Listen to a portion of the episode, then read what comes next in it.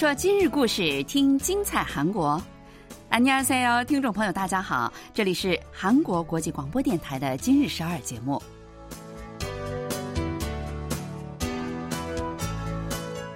聚焦今日首尔，体会当下韩国，让我们带您走遍韩国的每个角落，让我们把最真实的韩国送到您的耳边。听众朋友大家好，我是小南，我是立新。随着各国防疫政策的放宽呢，出国旅游的人是越来越多了。对啊，出国的时候在机场美食店购物是很多人的一大乐趣，对吧？我们说啊，出国旅行的第一站就是机场免税店。嗯，不过你有没有这种经验哈？买好的东西你是得背着出去，然后再背着带回来。当然，你得背出去再带回来啦。但是我们也是乐此不疲啊，还是得买买买。那今后呢，如果像您这样哈，在免税店买东西的游客们，其实就方便很多了。韩国海关二十四号宣布，在不远的十日里呢，将在机场入境区域设置取货站。那游客们出去的时候呢，从韩国机场免税店买的这些东西，可以在回来的时候直接从机场领取。哇、wow, 好消息啊！希望这项服务呢早日启动。女士们一般都喜欢买一些什么免税店的化妆品哈，那瓶瓶罐罐的真的是老沉了，背出去再背回来，我们也太不容易了哈。好了，那今天呢，咱们又给大家准备了一些什么消息啊？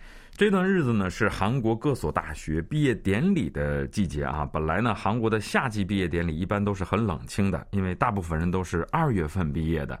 但是今年可是热闹非凡，来看看是为什么。嗯，中秋节在即，不少人就声明说哈，不回家了，打工赚钱。来盘点一下今年中秋节各种奇葩的打工的活儿。韩国环境部日前宣布十一月二十四号起将全面禁止服务行业使用一次性物品，来看看具体都有哪些规定。嗯，好，那接着呢，我们就给大家介绍一下详细内容吧。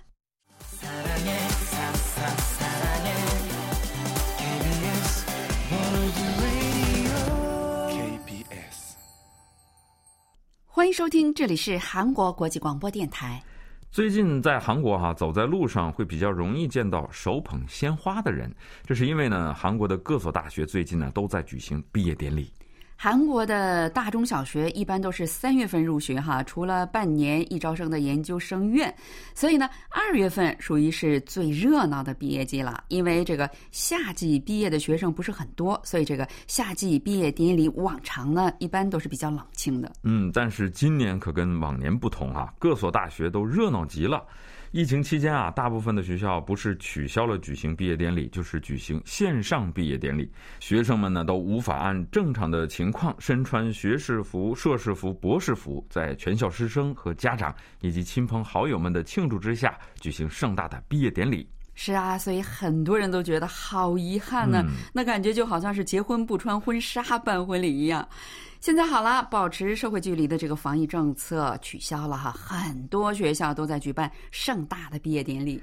去年毕业后在釜山工作了两年的郑成允同学啊，他前几天呢特地跟公司请假，一大早就坐着火车来到了首尔。一方面呢是给自己补一个毕业典礼，另一方面呢也是来参加他弟弟的毕业典礼。他高兴地说呢，都上班两年了啊，才穿上毕业袍，怎么也得给自己留下一张扔学士帽的照片呢。对啊，韩国这个大学的毕业典礼上哈，很多学生们都会把这个学士帽啊、什么博士帽扔向高空来拍张照片，表达一种好容易结束寒窗苦辣那种爽快的心情哈。韩国外国语大学呢是本月十九号举行的毕业典礼。那天呢，本来啊就不是很大的外国语大学的那个校园里，到处都是身穿毕业服来参加毕业典礼的学生们，真的是熙熙攘攘，好不热闹啊！学校呢是为了方便学生特地设置的这个毕业照拍照区啊，这里呢从早上就开始排了好几十米的长队啊。大部分大学呢，从二零二零年一月份疫情爆发之后哈、啊，两年的时间没有举行这个毕业典礼了。所以呢，一九、二零、二一年再加上今年毕业的学生，这四届学生啊一起举行毕业典礼，你说能不热闹吗？嗯，二十七岁的毕业生李某，他都毕业两年了。这天呢，他跟同学们约好啊，在学校见面。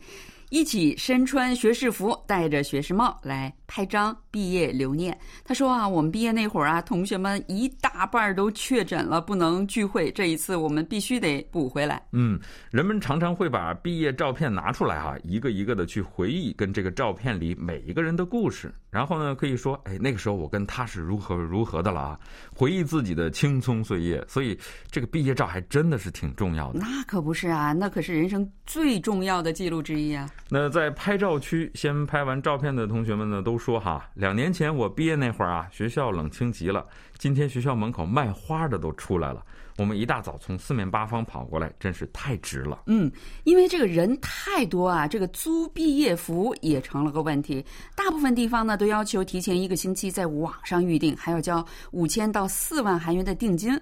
但是租的人太多，好多人都没租上。那应该怎么解决这个问题呢？有的学校就规定了，说只租给今年毕业的学生，包括今年二月份毕业但没举行毕业典礼的学生。嗯，那去年前年毕业的人又不能穿毕业服拍照，有点可惜了哈。是啊，所以啊，不少人他们就跟学弟学妹们借着穿一下，拍个照片，然后再还给人家。嗯，挺好，挺好的。汉阳大学的毕业生三十二岁的金某，他就吐槽说啊，他说我是真的没想到，居然还会抢不到学士服，所以呢，就只好跟学弟借了一下，在操场呢拍了个照片，然后就还给他了。嗯，而且大部分学校的毕业服啊，下午五点之后就要求还回去了，上班族其实就很困难了。等他们下了班再到学校，连借的人也没有了。那二十八岁的郑某呢，今年二月份从汉阳大学毕业，他跟三个朋友约好了啊，说下班之后呢在学校见面。那几个伙伴一起庆祝一下，结果他们七点来到学校，一看操场上连穿毕业服的人都一个都没有了。哇，真的是遗憾哈。嗯，首尔大学还有延世大学和成均馆大学都恢复了正常的毕业典礼。国立首尔大学呢也是在二十九号举行毕业典礼，因为那是韩国最高学府啊，所以他们的毕业典礼真的是备受全国各地的关注。据说啊，这个学校邀请了二零届和二一届的毕业生一起举行毕业典礼，那热闹劲儿可就可想而知了哈。嗯，这个毕业典礼上哈，遗憾的还有不少的留学生呢。那蔚山大学毕业的卡塔琳娜是乌克兰人，不久前的毕业典礼上呢，她的心情是很复杂的，既高兴又难过。那高兴的是呢，多年的留学生活终于结出了果实。她难过的是啊，别的韩国同学呢，父母和亲朋好友都来祝贺，只有她是身边没有亲人，连母亲都不在。她说，要不是战争，我一定会邀请妈妈来参加我的毕业典礼。对，据卡塔丽娜说啊，她的成绩也是不错的，全体毕业生当中啊，她是占第三名啊。她学的是韩国的这个，也就是韩国语的国语国文专业。她说，在学校里，她深深地感受到韩国同学们的那种热情，特别感谢战争爆发之后韩国同学们对她的支持和关怀。嗯，卡塔丽娜说呢，学校给了她充分的奖学金，让她能够顺利地完成学业，她还想继续挑战硕士。嗯，好，那就让我们祝愿他梦想成真吧。嗯，好的，来听首歌，来跟我们一起欣赏这首 Loco 和华莎演唱的 Somebody。 请不要走开，我们马上回来。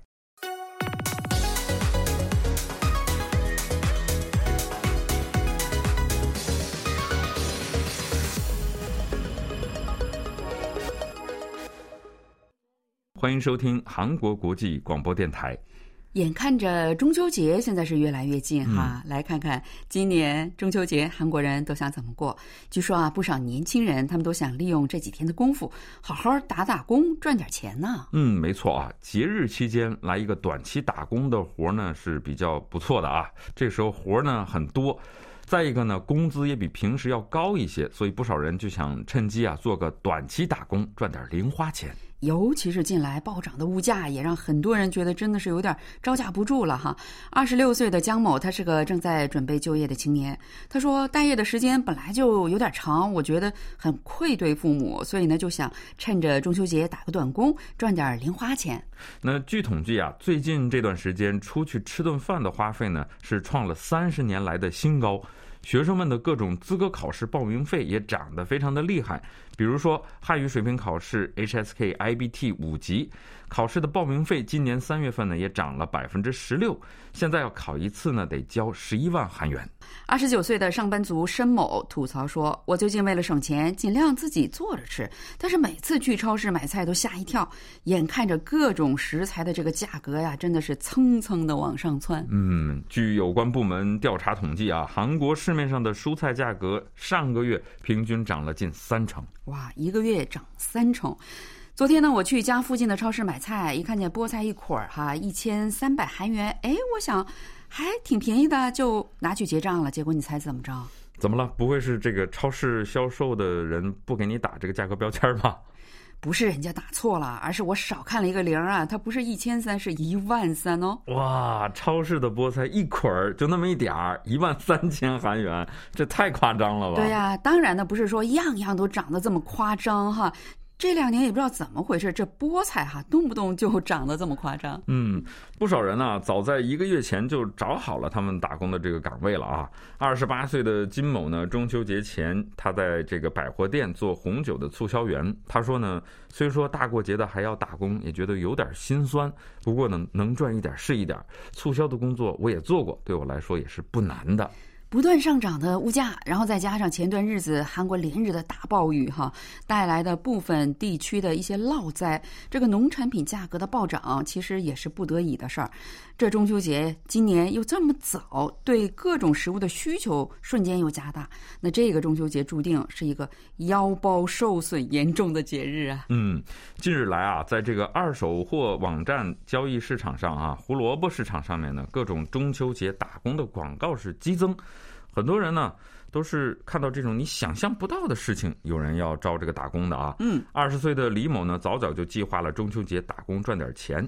他是年底跟朋友啊计划一起去海外旅行啊，于是呢他就用这个二手货交易软件胡萝卜市场找，因为这里面都是同一个社区内的交易，还有这种服务的信息，那所以呢能看到很多的就近打工的消息，是非常方便的。对。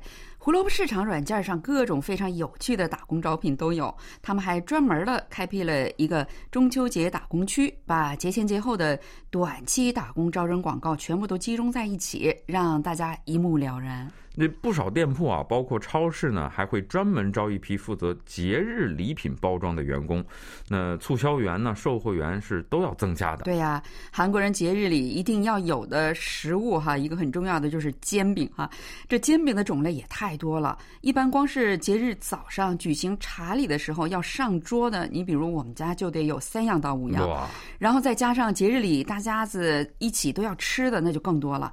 以前呢，一般都是家里的这个婆婆婆然后带着媳妇儿们一起做哈，因为累，所以他们就干脆啊坐在地上用那种电饼铛来煎饼，然后在那里坐几个小时，也是累得腰酸背疼的。嗯，真的很辛苦啊。嗯，所以现在不少家庭听说都是在外面买着吃，不自己做了啊。韩国人中秋节做的松饼也是一个麻烦活，所以现在很多家庭也都是买着吃。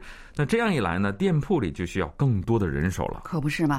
还有不少人他们要出远门，你比如回老家呀，或者是举家出游，那家里的猫啊狗啊谁来管，对吧？于是呢也就在这个二手网站上招人了，当然呢肯定是要给报酬的。嗯，刚发了帖的金某他说啊，中秋期间呢，我们家两条狗没人管，我们就在网上找人帮我们看。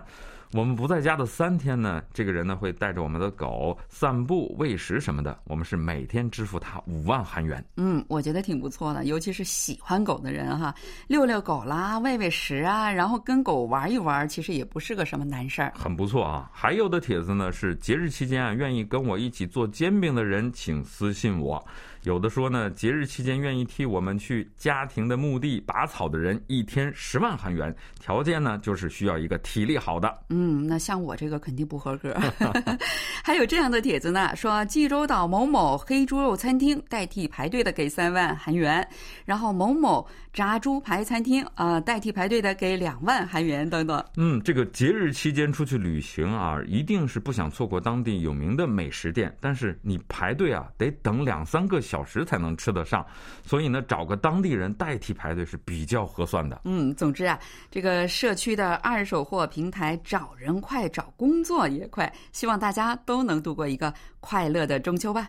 好了，再来听首歌，一首脸红的思春期演唱的 Love Story。 我们放松一下，稍后继续今日首尔。